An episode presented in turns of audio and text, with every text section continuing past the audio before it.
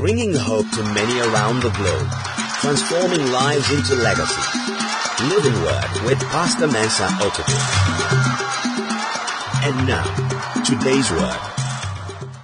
So we go to the series we are working with, Launch Out. And this is part three of the series, Launch Out. And uh, our subtitle is At Your Word. At Your Word. And we're looking at an encounter between Jesus and the Apostle Peter and, and how Jesus led him to do something out of the ordinary and, and, and how he launched out and set out to do something great. I believe for each one of us, there is something that we have to launch out into. And this story between Jesus and Peter teaches us how we can also launch out into the things that God has for us. So we go back to our text in Luke chapter 5, and I'll be reading from verse 1 to verse number 5. Of course, my focus is going to be verse number 5, but we'll read the context from verse 1 and land at verse number 5.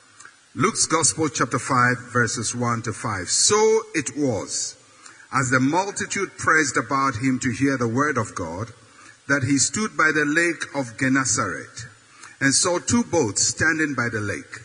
But the fishermen had gone from them and were washing their nets. Then he got into one of the boats, which was Simon's, and asked him to put out a little from the land. And he sat down and taught the multitudes from the boat. When he had stopped speaking, he said to Simon, Launch out into the deep and let down your nets for a catch. But Simon answered and said to him, Master, we have toiled all night and caught nothing. Nevertheless, at your word, I will let down the net. And I'm focusing on verse 5 for this session of the series. But Simon answered and said to him, Master, we have toiled all night and caught nothing. Nevertheless, at your word, I will let down the net. In order to launch out and do anything of significance, we must determine to go beyond what we normally do comfortably.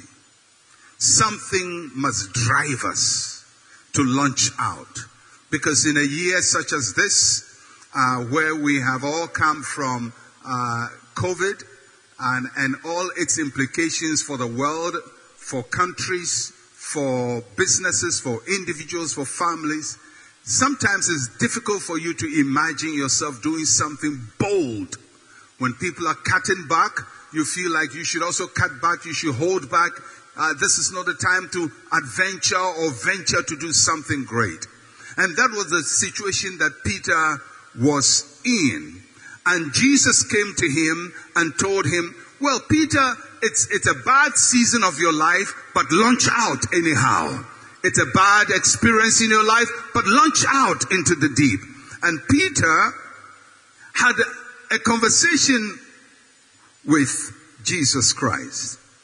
Now, to properly situate the conversation, the short conversation between Jesus and Peter, uh, Jesus told Peter in verse 4, launch out into the deep, let down your nets for a catch. Verse 5, Peter is responding to uh, Jesus Christ. In order to fully understand Peter's response, I want you to look at how he addressed Jesus Christ. He called him Master.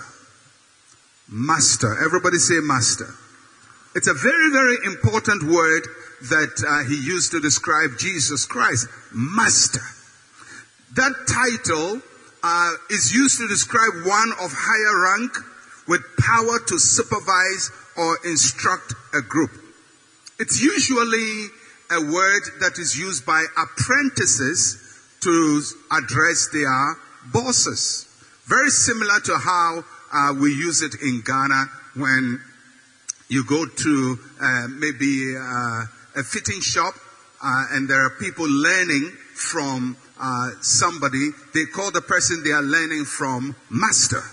And that is the same way that Peter is using this word master. In the Greek word, it is a vocative word. That means it is used for people in vocational training. So Peter addresses Jesus Christ as master. And this word is very unique uh, with the Gospel of Luke. Uh, and when you read the Gospel of Luke, you would notice that uh, usually unbelievers or outsiders will refer to Jesus Christ as teacher. But his disciples will refer to him as master. So he uses those two words to distinguish who is a disciple and who is an inquirer. The outsiders saw Jesus as a teacher and the insiders saw him as master. And that's the word that Peter used, master. And that defines the rest of the conversation, master. But the important thing also I want you to note at this point is that Peter has not been called to follow Jesus. He knows Jesus Christ, but as yet he has not been called to follow Jesus. If you know the story well, it ends in Jesus calling him to follow. But at this time he's not being called, but he still calls Jesus Master. So between Jesus and Peter, a relationship has been established. That one is the master, the other is under the master. And that is the basis on which they have the conversation. If you don't have this context, then you will not be able to understand the, the, the statement of Peter. He starts by saying, Master. And for each one of us, until we start at this point that Jesus is the master, even our understanding of him and conversation with him will be flawed. Peter said, Master. And after he said master, he started talking. And uh, Peter expressed himself in two main ways. First, as a fisherman, and second, as a man of faith. Uh, and and and his his his expression as a fisherman uh, is is very different from his expression as a man of faith, and we'll look at those two expressions uh, in what Peter said. So first, let's look at his expression as a fisherman, and he expresses himself as a fisherman by complaining, complaining, and so he starts by complaining. You, you know uh, when, I read the Bible, I get tickled many times because it's, it's almost like Jesus talking to a Ghanaian. You know, and saying, hey, John or Michael or Mary or Akos, do something great. Launch out into the deep. I want you to do this and I want you to do that. And then we start talking. Just the fisherman's point of view of Peter. Sir, you have no idea what is happening in this country. Do you know that domestic debt has been haircutted? Do you know what is going on? Do you know this and do you know that? So, so that is the expression of a fisherman. He's talking about his trade. And his trade has just suffered a devastation. And Peter is talking from that point of view. And many times when we are talking to God, we talk from a fisherman's point of view, the normal person's point of view, the normal Ghanaian point of view. And that's what Peter is expressing. And in that way, he expresses two predominant sentiments. The first one is exhaustion. I'm tired. I'm tired. We've toiled all night. You can hear the words of exhaustion. You can hear, we've toiled all night. As I said last week, many times when we read the Bible, we read only the words, but we don't see the actions. So I can imagine Peter saying, Sir, we've toiled the whole night. The way a Ghanaian would do the whole night. I've toiled I've worked hard. They told me hard work pays. I've worked hard. It's not paying. They told me if I believe it will happen. I have believed nothing is happening. We've told. I'm tired. And many times in life when we want to do something great, we get tired, don't we? We get tired. Even pastors get tired. You get tired because you have to teach the same thing over and over and over. You tell people, come to service on time, come to service on time, come to service on time. You get tired. I've toiled 39 years. They still come to church late. but he still say, launch out into the deep.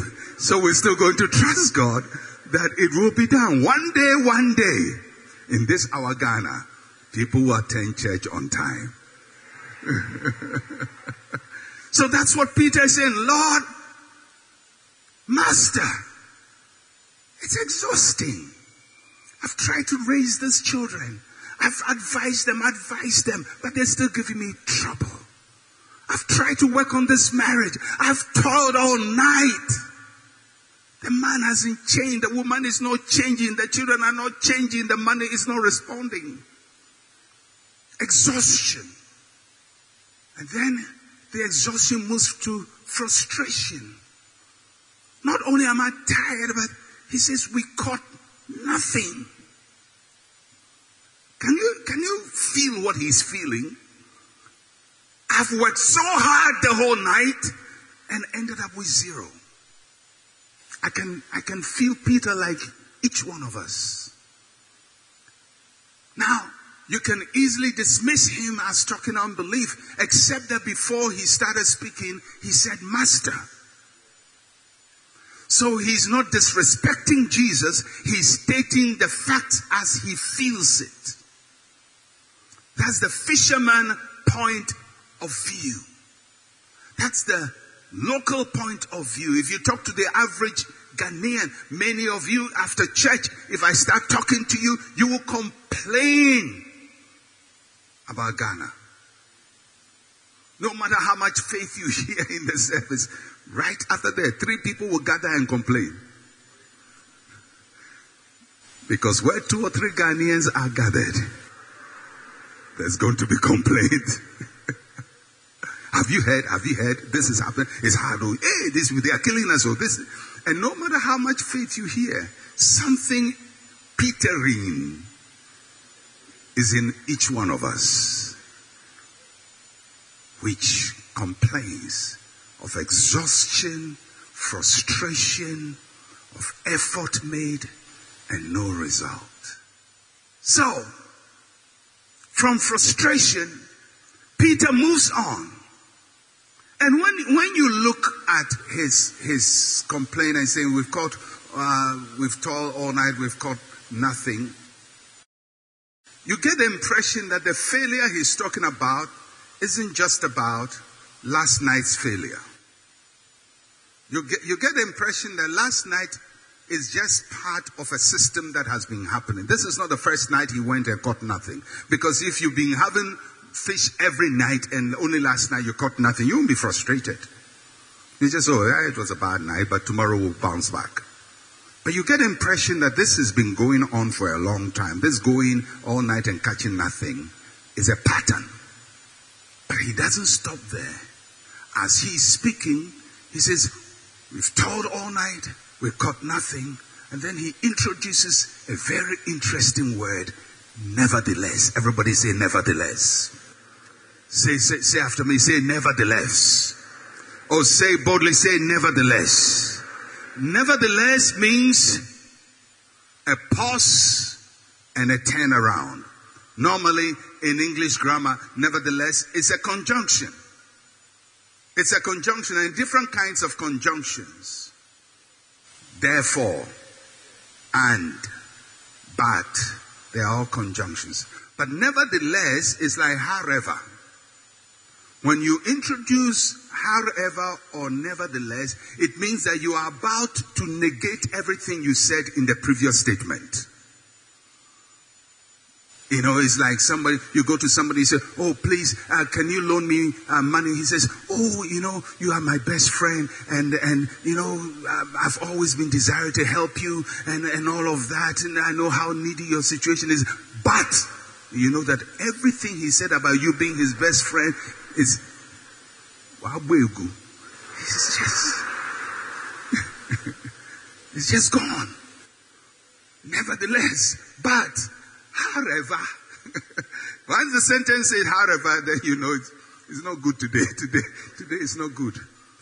But this nevertheless is a good nevertheless. Because the previous statement is not a positive one. If the previous one was a positive one, then the nevertheless will be negative. But the previous statement is a negative, so nevertheless cannot be negative. Nevertheless can only be positive. So Peter is talking about Ghana's problems, Jerusalem's problems, Judea's problems, Lake Galilee problems, but he says, nevertheless, one of these days, whilst you're talking about all the problems you have, why don't you just say, nevertheless? Nevertheless. Nevertheless. However. However. But in other words, I'm about to introduce a new thought, and that new thought will change what I just said.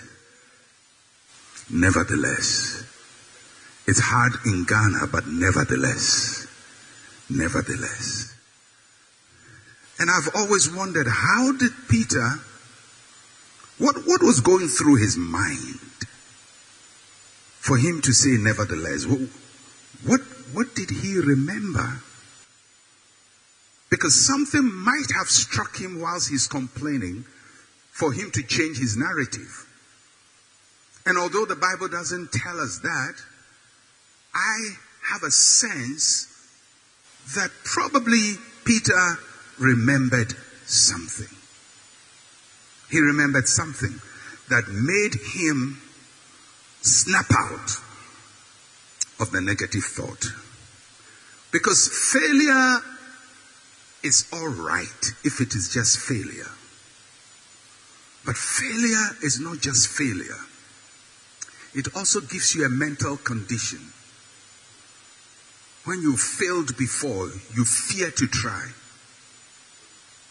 When you fail before, you expect failure. It creates a mental blockage. So for Peter, he's in this failure spot. But he said, nevertheless, why did he change it? And I, am just going to give you my thinking because the Bible doesn't tell us why he said nevertheless, but I'm giving you my thinking, and my thinking is well advised scripturally. Because as I said, at this point, Peter is not an apostle of Jesus Christ. But Peter has had been following Jesus for a while. This is not the first time they are meeting. Peter started following Jesus from the day John the Baptist pointed to Jesus and said, Behold the Lamb of God that takes away the sins of the world. Because Peter and his brother Andrew were disciples of John the Baptist. They, they were following John the Baptist, and one day John said to them, I'm not the Messiah. Then John points to this guy and said, This is the Messiah. This is the one I've been talking about. So Peter and his brother started following Jesus, but they are not full disciples of Jesus. They just follow him. They, so they followed him for a while. They've seen him work some miracles. They've seen him do stuff. So he's not a stranger to them, and that's why he gave him the boat. You don't give your boat to strangers. He knew him already. He had some form of a relationship. And as a matter of fact, if you go to chapter 4 of Luke, remember we are in chapter 5. So the previous chapter, chapter 4, uh, verse 38 and 39, talking about Jesus. Now he arose from the synagogue and entered Simon's house. So before he entered his boat, he had already entered his house. But Simon's wife's mother was sick with a high fever, and they made request of of him concerning her. He stood over her, rebuked the fever, it left her, and immediately she arose and served them. So Jesus went to Peter's home, and Peter's mother in law was sick with a fever. And they said, Lord, can you do something about this? And he rebuked the fever. Fever left her. And this woman who used to have a fever got up, cooked the food, and served them. So Peter has had an encounter with Jesus before. His nevertheless is not an empty nevertheless. His nevertheless is based on an experience he has had with Jesus. He didn't just conjure and he's just not just making positive statements by himself. So, what made him snap out from his negative mindset, I believe, is because of, because of his previous encounter with Jesus Christ. As he's talking all the negative, he remembered. This is the guy who cast out some demons. This is the guy who's been working miracles. This is the guy who came to my home and cured my mother in law. If he says I should launch out into the deep, then I think this guy can do something about it. Nevertheless, for you to arrive at nevertheless, you have to remember what Christ has done for you in the past. You have to remember. You have to remember what he did. Is there a time that he did something for you? Maybe he didn't even do something for you, but you heard a testimony and somebody said, God did that for me and God did this for me and I believe God and that happened. That can be the basis of your nevertheless because you remember what the Lord has done. When you remember what God has done, you can change your narrative. And not only that, if you remember what he has done, you can trust what he says about your situation. If Jesus could do all of that, then I can trust that he can give me a catch at the wrong time of the day because he did it in another situation. The question I want to ask you is, do you have a testimony of something God did for you? Has He done anything at all for you? Is there a moment in your life you know, but for God, I would never have pulled through. But for God, this situation would not have changed. But for God, I would never be walking here alive. If you have such a testimony, then in spite of the situation you are faced with, you can say, nevertheless. Nevertheless, nevertheless, because I know whom I have believed, and I am persuaded that he is able. So when he said, nevertheless, he moved from a fisherman to a man of faith. Now Peter is about to speak with confidence. And let's hear his words of confidence. He says, nevertheless, at your word, that is faith speaking, at your word. He moved from building his life around his failed experiences to building on the word of God. At your word. What does it mean when we say at your word? It means that we are taking hold of the Word of God. We are grasping the Word of God. At your word. At your word. Faith begins when we believe God's promises are reliable. At your word. In real life, Jesus and Peter were probably close to the same age. Peter will be slightly old, younger than Jesus. Jesus is about 30 years at this time. Peter probably is in his 20s. He's got a wife and he's got a mother-in-law. So I'm supposing that he, he's somewhere in his mid 20s. 25, 26, 27. He's a fisherman, has been much of his life. Jesus is a carpenter, has been much of his life. But when he entered, Jesus entered Peter's boat Jesus became the master of Peter's life. And although as a carpenter, Jesus has no right to instruct a fisherman, as a miracle worker, he has every power to instruct a fisherman. And it is on that basis that Peter called him master. At your word. Somebody say, at your word. Until you can grasp God's word, not, not your pastor's word. I can preach nicely. Believing me wouldn't do much for you. But you have to go beyond me to the word of God and lay hold of it yourself and hold it to your chest and say, This is God's word to me. I believe it. Not because Pastor preached about it, and not even because it is written in the Bible, but I believe this word in the Bible is God speaking directly to me. You have to personalize the word of God. Peter took hold of your word. And then he says, At your word, I will. I will. I will is resolve. He brought his will into the picture. I will. Very interesting grammatical play here. When Jesus said, launch out into the deep, he used a singular verb. That means he was addressing one person. When he said, let down your nets, he used plural. It means he was talking to all the people to let down their nets. And so we presume, although the conversation is directly between Jesus and Peter, we presume that he has other people in the boat. Most likely Andrew is in the boat and maybe one or two other apprentices are in the boat with him. So launch out into the deep. One person. Let down your nets. All of you must do it. But Peter's response is personal. I will. In other words, God is speaking to each one of us, but I choose to believe it. I choose to act on it.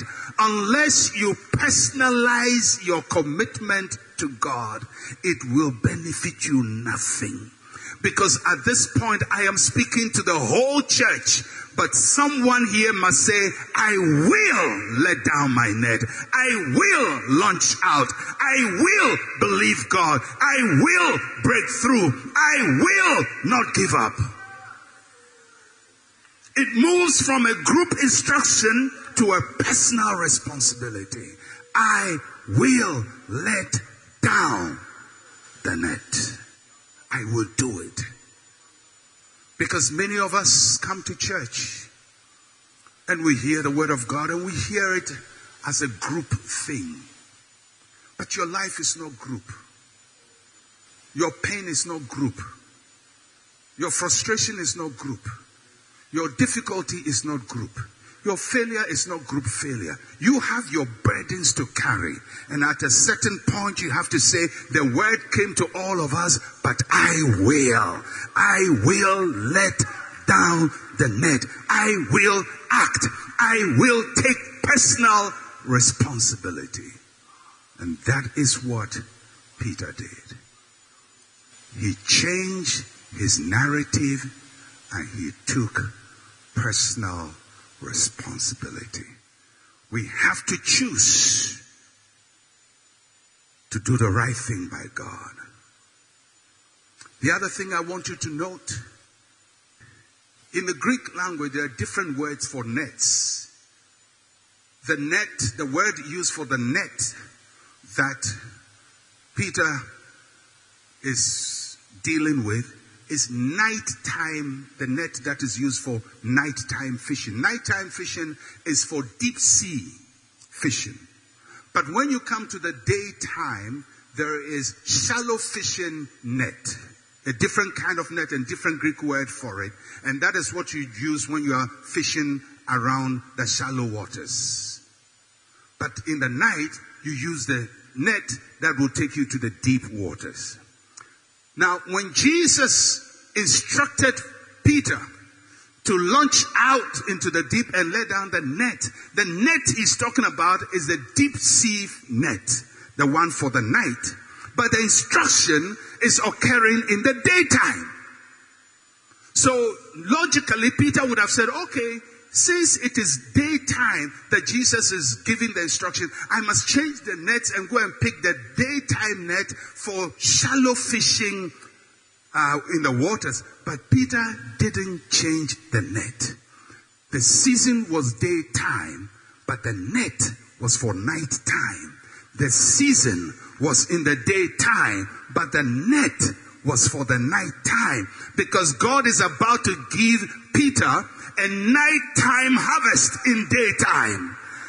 A nighttime harvest in daytime. A night time harvest in daytime. That means something that should have happened in the night season. God is bringing it to pass in the day season. Something that should have happened when you were a young man. God is bringing it to pass when you are an old man. Something that should have happened yesterday. God said the seasons have changed. But my promise is the same. And I'm visiting you and I'll give you a miracle at the wrong season of life. It may seem like a wrong season, but God will visit you. It may seem that your time is over, but God will visit you. It may seem like you missed the opportunity, but God will visit you. It's a nighttime net for a daytime harvest. What should have happened yesterday that didn't happen? What should have happened 10 years ago that didn't happen? What should have happened 20 years ago that didn't happen? What you told and toiled and told and re- returned empty with 20 years ago. God says, go back to it. He says, go back to it. He said, but the wrong season. He says, don't change the net because I'm about to give to you what you expected 20 years ago in this season of your life. I don't know about you, but God is about to give somebody a nighttime harvest in the daytime. God is about to give to somebody a nighttime harvest in the daytime. Somebody said, Your season is over. You thought the toil is over, the frustration, but there's going to be a replenishing. And this morning I want to come into agreement with you in this house that God will give you a nighttime harvest in daytime, a nighttime harvest in daytime, a nighttime harvest in daytime. If you're believing God for full restoration, just stand with me in prayer and be like Peter and say, I am letting down my net. I am acting. I am, I am grasping the word of God. I'm taking hold of the word of God. I'm, I'm standing with the Lord that he will give to me a nighttime harvest in the daytime. Father, this morning, we thank you that you are a faithful God. You are a God who never changes. You are a God who is faithful in the daytime and in the nighttime. And today, Lord, we come like Peter. It's daytime. The night is past. The seasons have changed. The right time is gone. We missed the opportunity. We missed the season. And we caught nothing when we should have caught something. But Lord, in this wrong season, we trust you that you give us a nighttime harvest in our daytime. And so, Lord, I stand in agreement with every member of this church who is believing you that you will visit them in this season and cause them to receive that which they missed in a previous season. Let there be season reversal, season reversal, season reversal, season reversal, season reversal, season reversal, season reversal, season reversal, season reversal, season reversal, season reversal, season reversal, season reversal, season reversal. Season reversal. In the name of Jesus. And we thank you, Lord, that as we let down our nets, as we trust you again for the second time, you are changing the story of our lifestyle. And we thank you for the harvest that you are bringing to your people. And thank you, Lord, for lives in this place that you are restoring. And thank you, Lord, for the abundance that you are bringing to your people. We give you praise, Father. In Jesus' name. Amen and amen. Somebody say, Nevertheless, it's my season. Nevertheless, it's my season. Nevertheless, it's my season. Give the Lord some praise this morning.